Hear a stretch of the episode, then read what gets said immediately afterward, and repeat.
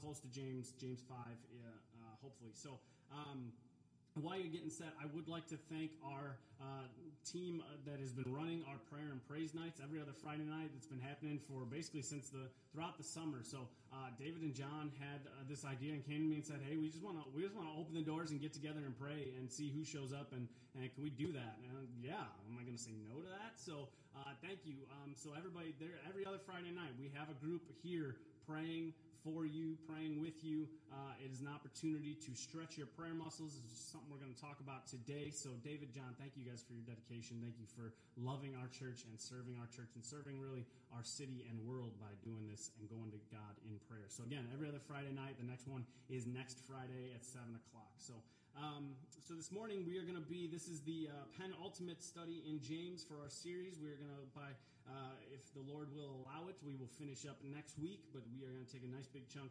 here today as we've been studying the book of James throughout the summer. Um, a book that really is, it's a letter that calls us to investigate the motives of our hearts for the things that we do, and it points us in the direction of how we are to respond as the children of God. And so it's not just go do this, do that, but rather why do you do what you do? And if you truly have been uh, given a new heart, a new desire, new hopes in mind, and, and all of these things that come through putting our faith in Christ, then it should show itself in the way we live. It should matter that Jesus died on the cross for our sins. It should matter that that changes our now and our eternity. And so James has been very directly saying this is some ways that that should carry itself out.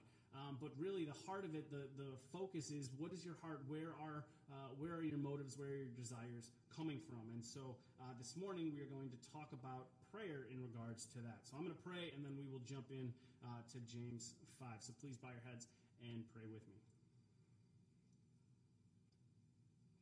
Heavenly Father, we thank you for this morning and for this chance to gather and worship and celebrate you and enjoy you and enjoy to being together and God, seeing the tangible evidence of uh, your grace and mercy and provision in our midst, uh, the way you've brought this community together and continue to add to it and strengthen it and support it. Um, God, we thank you for all the ways that you have made yourself known in this place and the ways you have cared for us. God, we come here this morning for a, a variety of different reasons, but ultimately, we want to hear from you. We want to engage with you. We want to be with you and, and all that that entails the rest and comfort and encouragement and challenge and at times discipline if needed. All that it is that is to, to sit with you and to be with you and to, and to listen and then to respond god. That's what we're here to do as we open your word. God give us um, the ability to focus. Give us the ability to um, hear these things and be challenged be strengthened be encouraged and uh, be motivated to respond to your word so that we don't just hear it, we don't just store it away as information and knowledge, but we uh, take what your word has for us and we actually go to live it out and respond to it. So, God, as I preach, let the words of my mouth and the meditations of all of our hearts be glorifying to you. We pray these things because of Jesus and in his name. Amen. So, James 5, we're going to be in verse 13. James 5, starting in verse 13. Is anyone among you suffering? Let him pray. Is anyone cheerful? Let him sing and praise. Is anyone among you sick? Let him call for the elders of the church and let them pray over him, anointing him with oil in the name of the Lord. And the prayer of faith will save the one who is sick, and the Lord will raise him up, and if he has committed sins, he will be forgiven. Therefore, confess your sins to one another and pray for one another that you may be healed. The prayer of a righteous person has great power as it is working. Elijah was a man with a nature like ours and he prayed fervently that it might not rain. And for three years and six months it did not rain on the earth.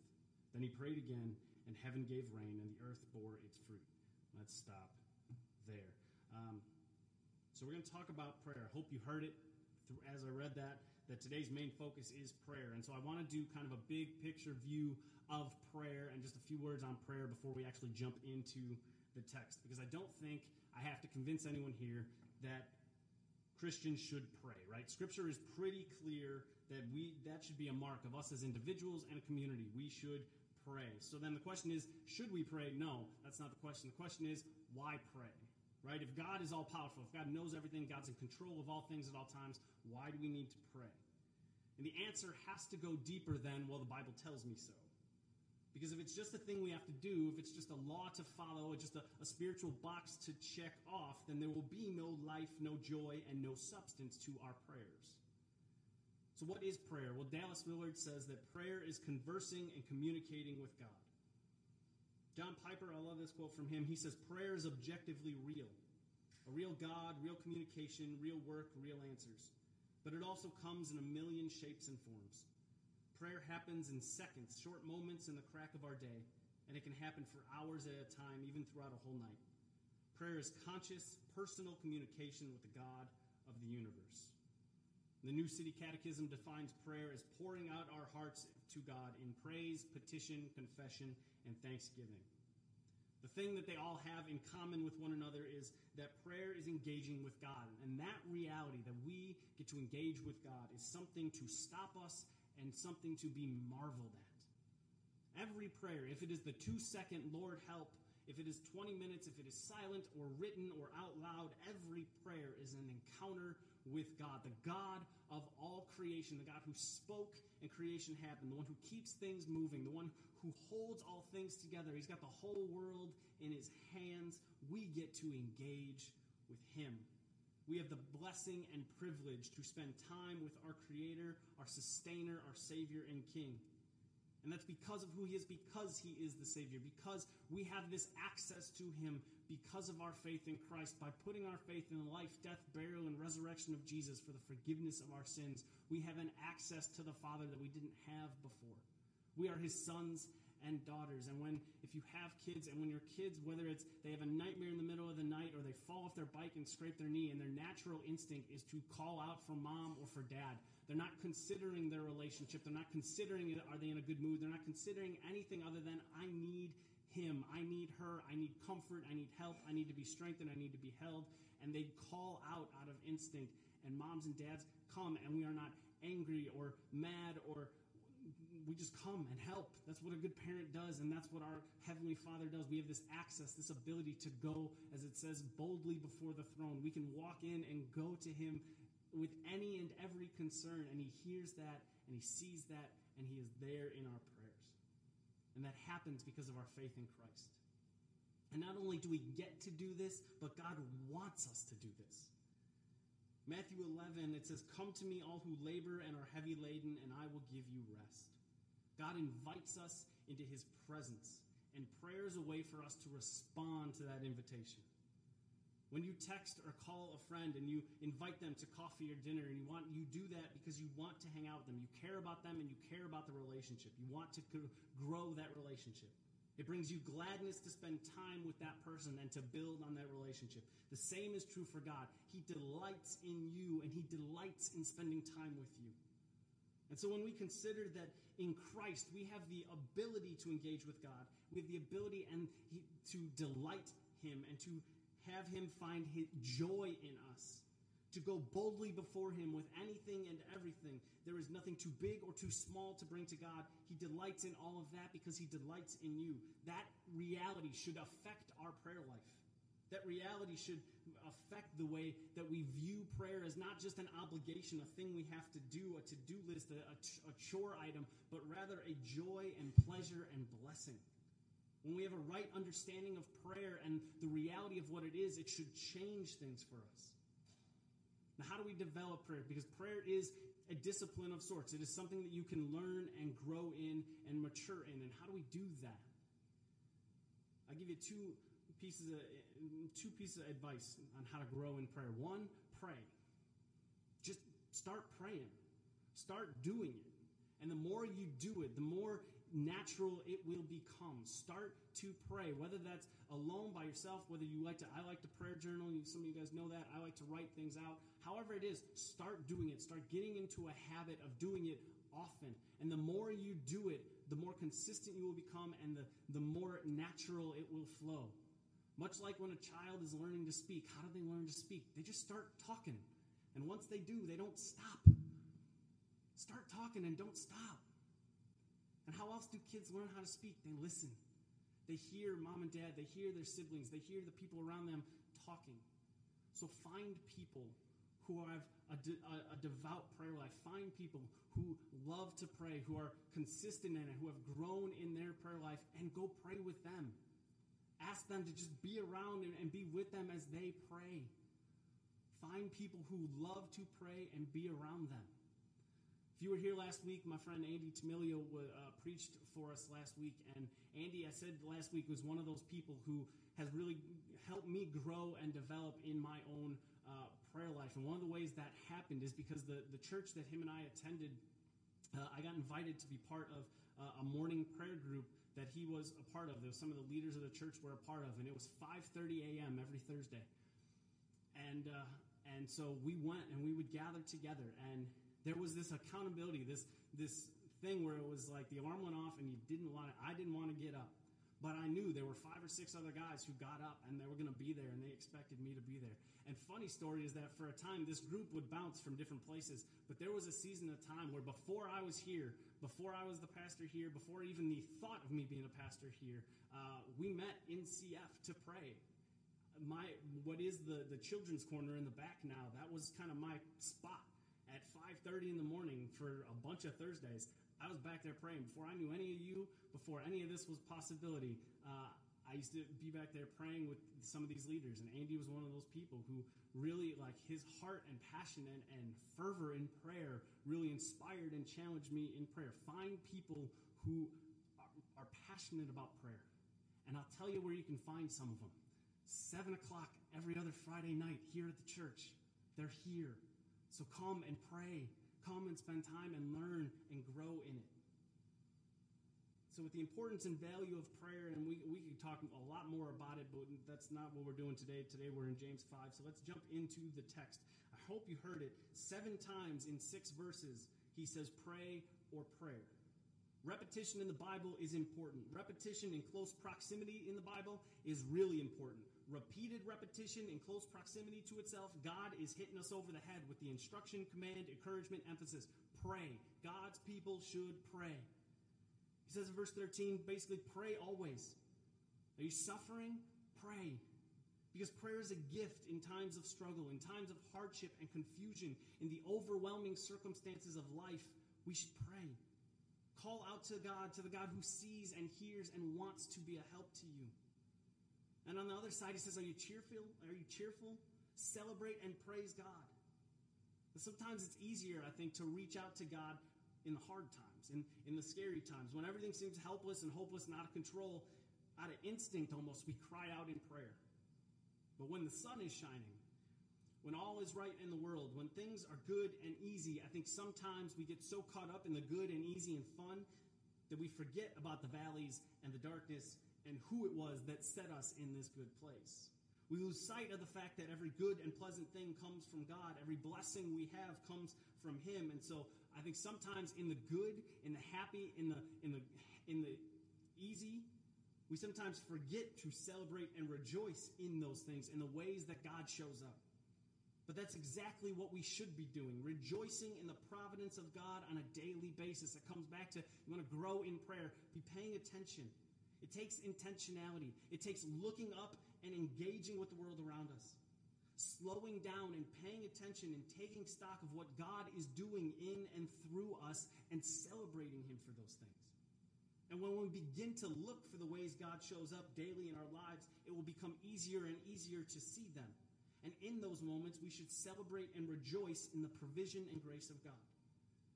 James says, regardless of the good or the bad, the ups or the down, James's instruction is clear. Our turn, our next step should be toward the God who is in control of all things at all times.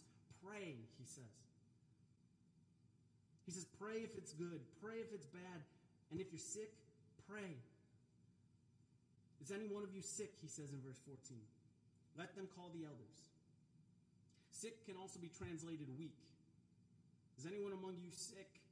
Physically or weak.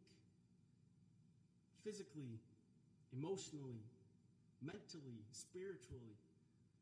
This isn't just a physical thing. God cares about our whole physical self and spiritual self. If you read in the Gospels, Jesus would teach and preach about the kingdom of God being at hand. Repent, turn from your sins, find forgiveness through faith in Christ. But he'd also heal sicknesses. He'd also feed thousands because God cares about the whole person, the spiritual and physical. Are you sick? Are you weak? If so, call the elders and have them pray for you. In that sentence, in verse 14, James is assuming two different things here that the people are in community and that those communities have leadership. He says, Let them call for the elders of the church. It is assumed that if you are a follower of God, you are connected to a body of believers, a local manifestation of the representation of the Big C Universal Church. It is assumed that you are connected, involved, known, and committed to being known.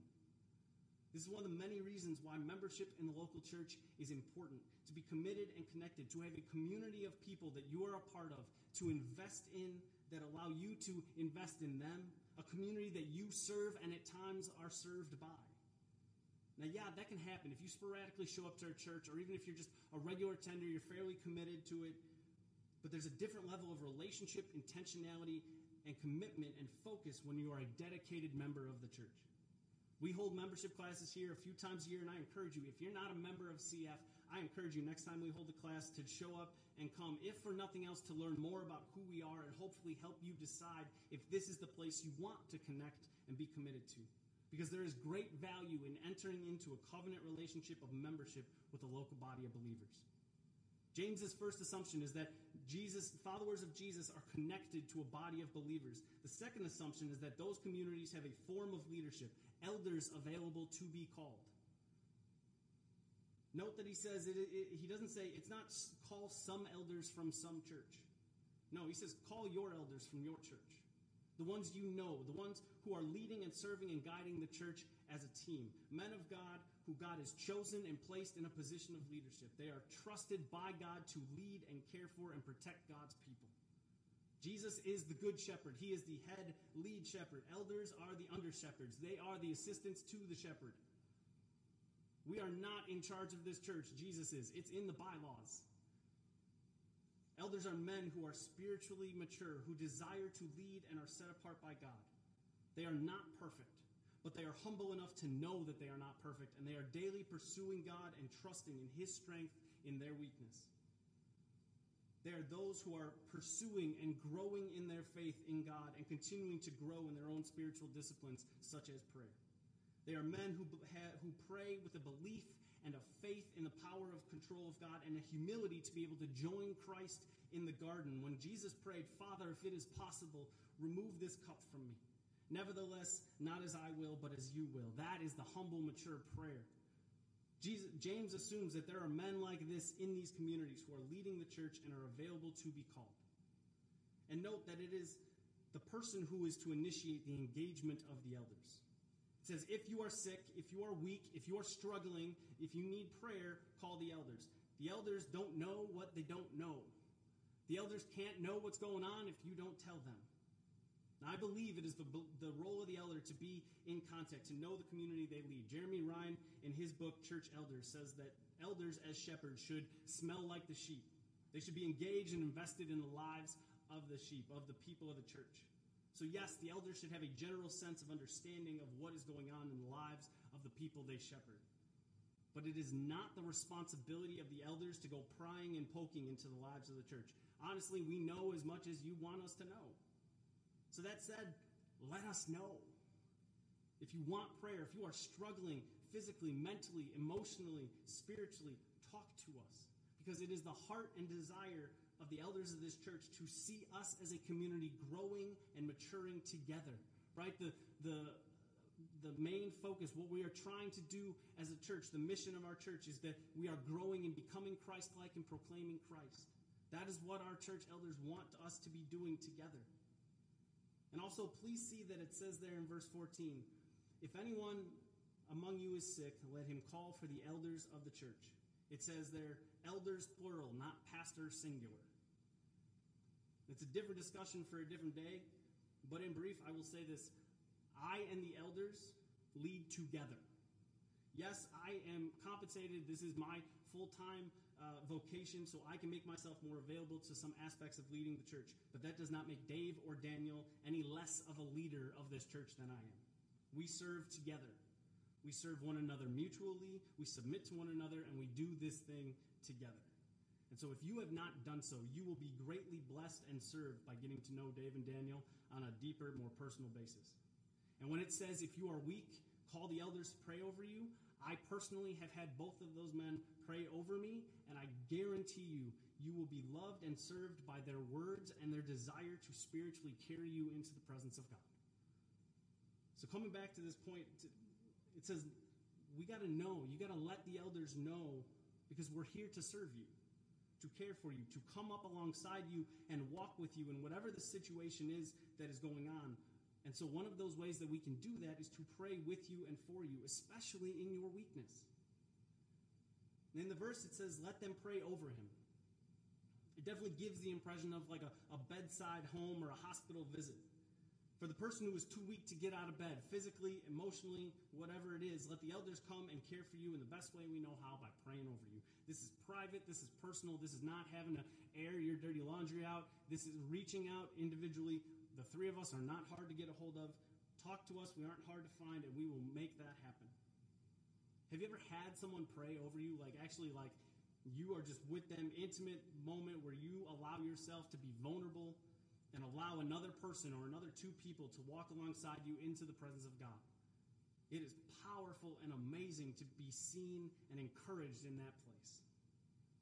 So James continues and he says, The elders can pray over the sick and anoint them with oil in the name of the Lord. We've already said sick can be a number of things. It can be sick physically or it can be weakness. So, this anointing with oil can also be a few things. It can be medicinal, as at the time the application of oil for physical healing was common. But you also have the anointing with oil as you see it in the Old Testament that has the spiritual component to it, such as Samuel anointing David or the priest being anointed to serve. Those Old Testament occurrences, they aren't magic. There was a physical, it's a physical manifestation of someone being set apart for the work of God in and through them. It's a tangible marker on that person to be known that they are known and seen by God.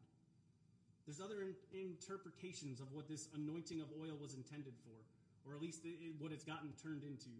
Such as there's an interpretation of this that the anointing of oil was for the sick was to prepare them for death, like it's a last rite situation. That's not at all what James is talking about. He's talking about life. He's talking about the power and life giving presence of prayer. And there are some who have taken that passage and said, no, it's about death and getting someone ready for that. It's not at all what he's talking about. This calling the elders to pray and anoint with oil is about the, the faith not in the oil, not even in the elders, not really even in prayer, but rather faith in the one being prayed to. Faith that God can do miraculous things. Faith that God cares about our health. Faith that God cares about our sickness. Faith that God cares about our mental health. That He can, that he can and will heal. That He has the power to do these things, either through medicine or through miracles, or both at the same time. God has the power to make a person well. I believe this anointing with oil aspect still applies today. I have one. I have a little vial of oil. I've used it on some of the people in this church. Again, there's nothing magical about it. There's nothing powerful about it, but rather it's this, this tangible comfort that God has given to us, this teaching point that God has given to us to draw us to Himself. Which brings us to what, for me, has been a very challenging and a very direct verse to wrestle with. Look at verse 15. We're going to spend a little while here. The prayer of faith will save the one who is sick, and the Lord will raise him up. And if he has committed sins, he will be forgiven. If you've been with us in James, you know he shoots pretty straight. Right? He doesn't really beat around the bush. He's pretty direct in what he says. And here again is a pretty direct statement. It's a pretty absolute statement. The prayer of faith will save the one who is sick. Some of your translation, if you're not reading the ESV, it might just say, the prayer of faith will heal the one who is sick. Now, he doesn't give us a time frame. He doesn't say it's going to be immediately or in two weeks or six months or six years, but he says it's going to happen. That's a big statement. That's a big statement that requires us to kind of sit and work through a little bit, right? Because this verse, if you isolated this verse and just took it out of context, you didn't do any study with it, this verse right here could potentially cause some real heartache and suffering, right? Because if I pray what this verse says is that if I pray, healing should happen. But what if it doesn't? Clearly, then, if it doesn't happen, either the Bible is full of lies and it doesn't matter, and I don't have to listen to it, or it means that maybe I don't have enough faith. Maybe I'm not a good enough Christian. Maybe I'm not strong enough, and it's my fault that that person didn't get healed. So either way, somebody failed. Everything's the worst. Uh, I just want to give up. Before we walk down that road, let's let's slow down a little bit, and let's see what James is talking about. Right off the bat, I don't think James means that every person who prays who prays or is prayed for to be healed will be healed. Why do I say that? Because when we take in the scope of the rest of the Bible, nowhere else will we find a similar statement like that. And while all of the Bible is the Word of God and all of it matters and all of it is good for us, we are not going to build an entire theological stance or belief on one isolated verse. In fact, when you read the Bible and you read about prayer and healing, you really see the opposite. Right? You have, for instance, probably the most famous instance of it is Paul in 2 Corinthians 12 he speaks about praying three times that, he, that God would remove the thorn in the flesh that he had. And God clearly tells Paul no. Instead, he actually says in 2 Corinthians 12 9, No, Paul, my grace is sufficient for you. My power is made perfect in weakness. Paul, not only am I not going to heal you, but I'm not going to heal you for a very specific reason. Along with that is the experience of all of humanity. Death has a perfect score, everyone has died. Christians, faithful, mature men and women have prayed, have asked God to be healed, have had others ask God to heal them, and they still died. Sometimes it is the will of God not to heal. But to flip that coin, we also know that He does heal, doesn't He? He will answer prayers with a yes, and He can and does do miraculous things. The ministry of Jesus is full of them. The apostles went out and served and healed. Paul was able to heal people. It happens. I've seen it. I've been in the room where people with a bad ankle was able to, somebody with a bad ankle was able to jump up after being prayed and put full weight on an ankle they came in limping on. I've seen it happen. I know of pregnancies that were told that they were doomed, produced healthy, thriving, safe children. I know in talking with some of you in this last week, because I've been wrestling with this verse and the absoluteness of this verse, and I know in talking with some of you in this last week, I've heard stories of battles with cancer that lasted much, much, much longer than doctors expected them to. Tumors shrinking with no explanation. God is still active. God heals today. But it's not because of a certain set of words that are used. It's not because God got forced or tricked by our prayers into healing. He did it out of His character and His will. So we should be inclined to pray to God that God would bring about healing, but it's a thing that He does. And He doesn't do it every time. So then, coming back to our text, what do we do with this blanket statement that James makes here? He says, the prayer of faith will heal. And he's not giving us if, it, if he's not if it's not actually a blanket statement that it's going to be 100% healing all the time and James is not here giving us some kind of supernatural prayer incantation that makes everyone feel better. What is James doing here? What do we do with verse 15? Because he says a very direct statement. I want to give you a couple of interpretations. I'm going to give you two kind of popular ones, and I'm going to give you one that I think I land on as of this morning right now. There's an interpretation that says this is not about physical healing. That when James says that the prayer of faith um, prayer of faith will save the one who is sick, he's not actually talking about physical healing. That sick means weak. It could be spiritual, it could be mental. And so it's not actual physical healing. The interpretation is that he's talking about spiritual weakness, and if you pray, God will strengthen your faith and you'll be fine.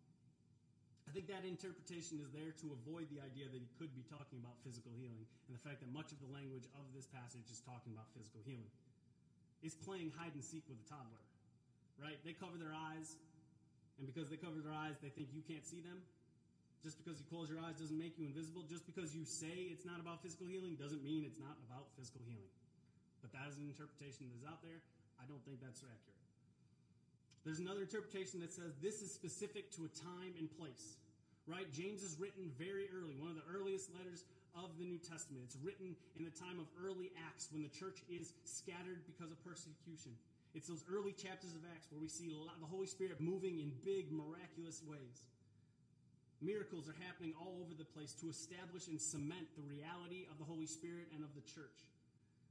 And so there are some who say James is talking about something that was commonplace at the time and specific to those people in that place at that time. And since we aren't those people in that place at that time, it no longer applies to us. Thus, we don't have to really consider this verse. Tim should be able to sleep a lot easier because it actually doesn't matter for us. People love to discredit, discredit difficult parts of the Bible due to the time gap between us and when the Bible is written. But James isn't talking about the work of the apostles to establish the church. He isn't talking about the provision and establishment of the presence of the Holy Spirit among these communities. What's he been talking about? He's been talking about the prayer of the elders, the prayer of the leaders of the local church. This is not something that is stuck in one place at one time, but rather rings out throughout time in the ministry and presence of the local church throughout all of history and time. There's a lot of other interpretations on this passage. We don't need to go down all those roads. Here's where I think I land the prayer of faith. That's, that's the key, that's the hinge on this verse. The prayer of faith. It's not really a special prayer, it's a special faith. It is an absolute confidence in this specific matter in regards to the healing of this specific person or situation. It is a supernatural faith in the assurance of healing in this specific instance. It would be tied to 1 Corinthians 12, where Paul is writing about the spiritual gifts that are given. And he says in verse 7 of, of uh, 1 Corinthians 12, he says, To each is given the manifestation of the Spirit for the common good. For to one is given through the Spirit the utterance of wisdom, and to another the utterance of knowledge according to the same Spirit, to another faith by the same Spirit, to another the gifts of healing, so on and so forth. You can go read Paul's uh, talking about spiritual gifts on your own. But what he lists there is that, yes, all Christians have faith. You have put your faith in Christ. But Paul lists in 1 Corinthians 12 that the gift, there is a supernatural extra faith that is a possible gift of the Spirit. And so some say this, the prayer of faith is a supernatural faith and is an assurance in the specific instance that if prayed for, this person will be healed. And I kind of like this interpretation. Because it's not about the person doing the praying, beyond their willingness to follow the lead of the Holy Spirit in their lives, which is what elders should be doing, which is what Christians should be doing. The Holy, the Holy Spirit says move, we should move. It's not about a special kind of prayer or some magic incantation, and it does not mean that all healings will happen all the time. I also think it's tied back to James 1 when he wrote about asking for wisdom and praying in faith that God would give it to us, not being double minded, but stable and confident in who we know God to be. The prayer of faith, I think, is a movement of the Holy Spirit in a person's life in a, in a similar, bigger way. In this moment, it's the Holy Spirit's assurance that if you step in and pray in here, He's going to do a work. But that leaves some subjectiveness to it, doesn't it? Because what if a person believes, is convicted, and convinced that God said, God told me to pray for this person and that they would be healed, and they pray, and that person doesn't get healed? I'm 100% confident it's going to happen, but it doesn't happen. I would say if that's the situation, if it doesn't happen, then your assuredness, your conviction wasn't actually from God. It's not that it was bad, it just wasn't from God. It wasn't actually what's being talked about here. Because if God grants you with this gift, this gift of faith for this situation, then He has already willed that he is going to heal that person. He wouldn't give you that gift. He wouldn't give you that assurance if he hadn't already willed that he was going to fulfill you stepping into it and using it. Does that make sense? He's not going to tell you, go and do this, and then not show up and follow through. But we have to be careful of is he telling me it, or am I telling me it? And that's where we come back to being in the Word walking into the will of God, knowing God, having a relationship with Him where you hear more and more clearly, understand more and more clearly who God is, His character, His will, the leading of the Holy Spirit in your life. This is where I'm landing on this text. You are all smart, capable people who can read and study and reason on your own. If you come up with something different and you want to talk about it to talk about it with me, great, let's talk about it. I'm happy to talk about it. I would love to. I think what James is talking about here is a supernatural moment of assurance that God's going to do a work and stepping into it. But he also mentions, beyond just healing, he talks about the forgiveness of sins. And he encourages the believers to confess sins one to another, to pray for one another, because the prayer of a righteous person has great power as it is working, he says in verse 16. Yes, there are times when sin can be the cause of our physical sickness. Again, we are a whole, full person. Our body and spirit and mind, these things are connected. They affect one another, right? Stress in your brain can manifest itself physical manifestations, right? In the Bible, it was common to think that someone's physical sickness was tied to a spiritual rebellion. In John 9, the disciples see a man who is blind from birth, and they say to Jesus, Who sinned, him or his parents? It was not an uncommon way of thinking. It's not a ridiculous question for them to ask. But Jesus responds and says, No one's sin caused this situation. He was born blind that the work of God might be displayed in him, and Jesus heals the man. The point being, sometimes our sin can have physical consequences for us, and we should not rule out that possibility. I knew a man who, uh, kind of out of the blue, developed eczema all over his arms and chest.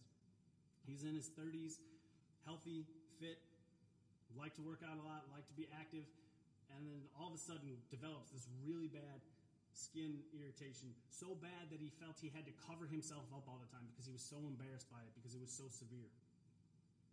It turns out that short, shortly before the skin stuff started, he had begun to engage in an ongoing affair with a woman.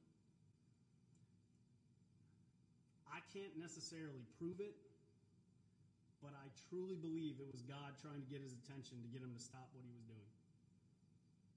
That he was, God was giving him this affliction to get his attention, but he was so deep into his secret sin that he refused to see the correlation. There are instances of spiritual sickness being correlated to physical sickness. And the healing of the body starts with the healing of the soul. But beyond that is the need in general for all of us to be a people who walk in the light and not in darkness. James gives us this instruction to confess our sins, and it's something that we don't talk or like to consider a lot today. Because the individualism that is rampant in our culture has made it so that we don't want to share our struggles and we want to do everything on our own. We want to just kind of like white knuckle our way through life, especially when it comes to the church. We think somehow because we are Christians, everything is supposed to be perfect with us, and then now we're saved, so we don't need any help from anybody. And that makes zero sense.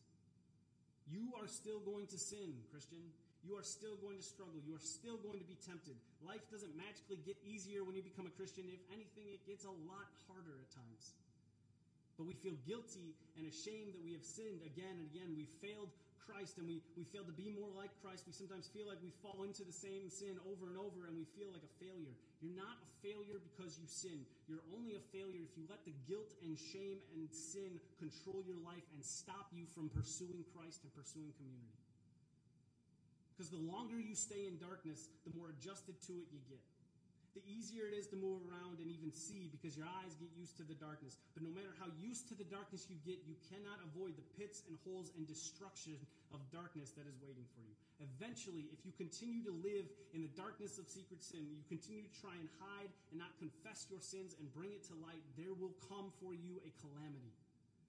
Confess before it becomes too late, before your life gets wrecked by your secret sin. We hear that, and our immediate reaction is if I bring this thing to light, I will have to deal with the consequences, I will have to deal with the repercussions, and that seems messy and hard, and I don't want to. Yes, it will be messy and hard. There are consequences for our actions, but I promise the end results far outweigh the alternative. Because eventually, your secret sin that you think you have control over, that you think you have all locked up and contained, has actually trapped you, imprisoned you, and will eventually destroy you.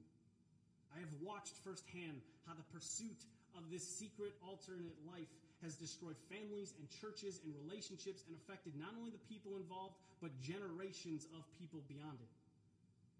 God doesn't need us to confess our sins. This instruction from James, this isn't about God, us telling God something he doesn't know. He already knows. He sees it all. He knows it all. He knows the pain and hurt and guilt and shame that you are carrying around. Confession isn't for God, it's for you. It's a gift. It's getting us to put into practice our trust in God's provision of grace and mercy. And when we allow another person into our world, into those moments of vulnerability, much like the physically sick person asking for prayer, when the spiritually sick person asks for prayer, we have the chance to see the power within another Christian. And it's not their power, it's not their holiness, it's not their righteousness, but the power, holiness, and righteousness of Christ imputed to the believer by the Holy Spirit through their faith. Christian, you have a power within you that changes lives. You can change the lives of your brothers and sisters. And that also means that you have the power to change other people's lives, and they have the power to change yours. If you will invite them into the physical, spiritual, mental, emotional battles you are waging, you have a powerful ally that can fight for you when you are too tired, too weak, and too beaten up by this world. That's why intentional community is important in the church. That's why we have things like community groups and prayer nights and potlucks and hot dogs and ice cream. Because we want to build and strengthen the relationships of this church to fortify them so that we might be able to hold one another up, to strengthen one another, and encourage one another to lift each other up in prayer and in the day to day life. There is power. And James says there is a power, not just a power, but not just some power, but a great power in the right the prayer of the righteous. And thanks be to God that we're not righteous on our own, but we are righteous because of the putting our faith in the life, death, burial, and resurrection of Jesus Christ. We receive the righteousness of Christ that we might be able to then experience the power of prayer for ourselves. If not, it's not that you have anything super special. It's not that you have to be this perfect Christian but rather have faith in Christ, receive his righteousness, and step into the power that has been granted to you. James ends this passage with an illustration of one of my favorite Old Testament individuals, Elijah. Look at verse 17 there. Elijah was a man with a nature like ours. That's one of those circle, underline kind of parts of a verse because nature like ours means he was a guy. He wasn't magic. He wasn't super special of his own accord. Elijah was a guy who trusted God. He walked with God, he pursued God, and so when he prayed, he was praying in the will of God because he knew the character and person of God so deeply that when he prayed, God answered his prayers with a yes. It wasn't that Elijah knew some secret words to prayer, that he was able to verbally checkmate God into giving him what he wanted. He prayed for a drought and it happened for three and a half years. Why in the world would he do that? He did that as a way to work on God's behalf to get the attention of the people who were in rebellion against God. You can read all about it. You want something to study this week? Start in 1 Kings 17 and makes its way all the way through 2 Kings. Elijah's got a lot of cool stuff happening. And when you study Elijah and you study what he was doing, you're going to see a man who was used by God to speak truth and proclaim the goodness and power and authority of God. He is an important part of the history of God's people, of our history. And even with hearing the audible voice of God and having this serious prayer life where he's devout and committed, he also struggled with fear and doubt and depression. Why? Because he had a nature like ours. He was a guy doing his best. He wrestled with the fallen world. He wrestled with his own fallen nature, trying to pursue God. And he knew that for all of the chaos of this world, all of the chaos that he was facing, he knew there was a power in prayer and resting in the knowing who God is. There is still power in prayer and resting in knowing who God is. What I want to do to close us uh, today, we're going to spend a lot of time talking about prayer. We should probably do some praying. So here's what we're going to do. I want everybody, as you are able, I want you to stand up. Everybody up. Up, up, up. And everybody up.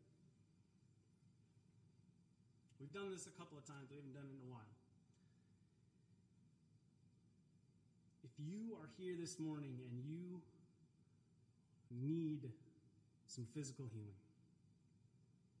you are physically, mentally, emotionally, spiritually sick or weak, I want you to take a seat.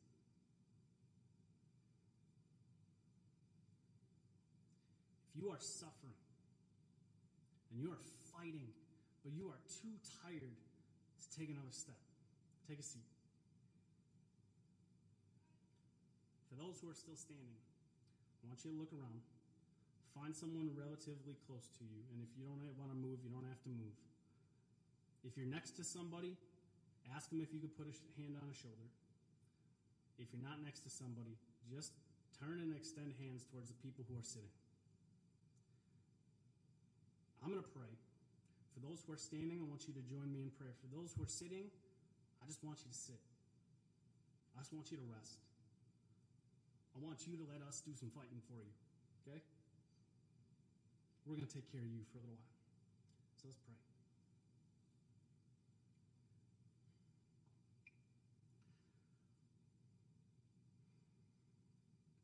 God, you are big and awesome and in control of all things at all times. You made all things. You have the power to heal, and you still do it. God, there are things going on in this room right now. There's physical healing that needs to happen. There's pain, physical pain and exhaustion that needs some relief. There are spiritual and mental and emotional fights being waged. For some people in this room, it is impressive that they're put on shoes and they got out of the house today. God, you are the comfort. You are the strong tower. You are the refuge. You are the one who has the power to step into these moments and to bring healing and to bring rest and to bring comfort and to bring security. God, we ask that you would do those things today. God, we ask that you would move in mighty, and tangible ways, that you would breathe, bring some calm, bring some rest, bring some peace in these struggles. God, would you do a work today? A work that only you can do. You can move in ways that even medicine can't, technology can't do. God, would you bring yourself into these moments? God, you know that the struggle, that the pain, that the fight of living in this world is hard and exhausting. We got people here this morning, God, who are admitting they need you to just carry them a little bit. They don't got a whole lot of steps going. You pick them up and carry them? Let them know that they are being cared for by the God who sees it. You see their pain, you see their suffering, you hear it, you know what's going on, and you care about them. You are not indifferent to us. You didn't make us and spin this world and tell us good luck, but you are intimately involved in these situations. God, be intimately involved in these situations. God, move in mighty ways, in tangible ways. God, whether you use technology, whether you use medicine, whether you use just you being you, God, I pray that you would bring some peace and healing. God, there is pain in this room, Lord. Would you relieve that pain? Relieve that suffering. God, as we pray, you say the prayers of the righteous have power in them. God, we're not righteous. I'm not righteous on my own. I'm righteous because of Christ. God, there is righteousness. There are righteous prayers being prayed because of our faith in Christ. God, would you do a work this morning? Lord, would you let these people that are suffering this morning and hurting this morning know that they are cared for, they are seen and heard by you, and that they are not alone, that you are with them, but they are also surrounded by their brothers and sisters, being lifted up and held up by their brothers and sisters. God, let this be what this community is about. That we might be a people strengthened and encouraged by the gospel, motivated by the gospel, challenged and changed by the gospel, that we might be able to walk together in these things, to hold each other up. God, you call us the living stones of the temple, the, the living church. God, we are the bricks. We got to hold each other up. Lord, help us to do that. Help us to walk into these moments and to strengthen one another. God, I pray for healing and rest and comfort and for you to move in mighty and tangible ways. Lord, we thank you and praise you for who you are, for the ways that you love and care and provide for us. God, I pray that you would move in these places because you're good. You're a good dad who loves his kids. Lord, would you move? God, we thank you and praise you. Amen.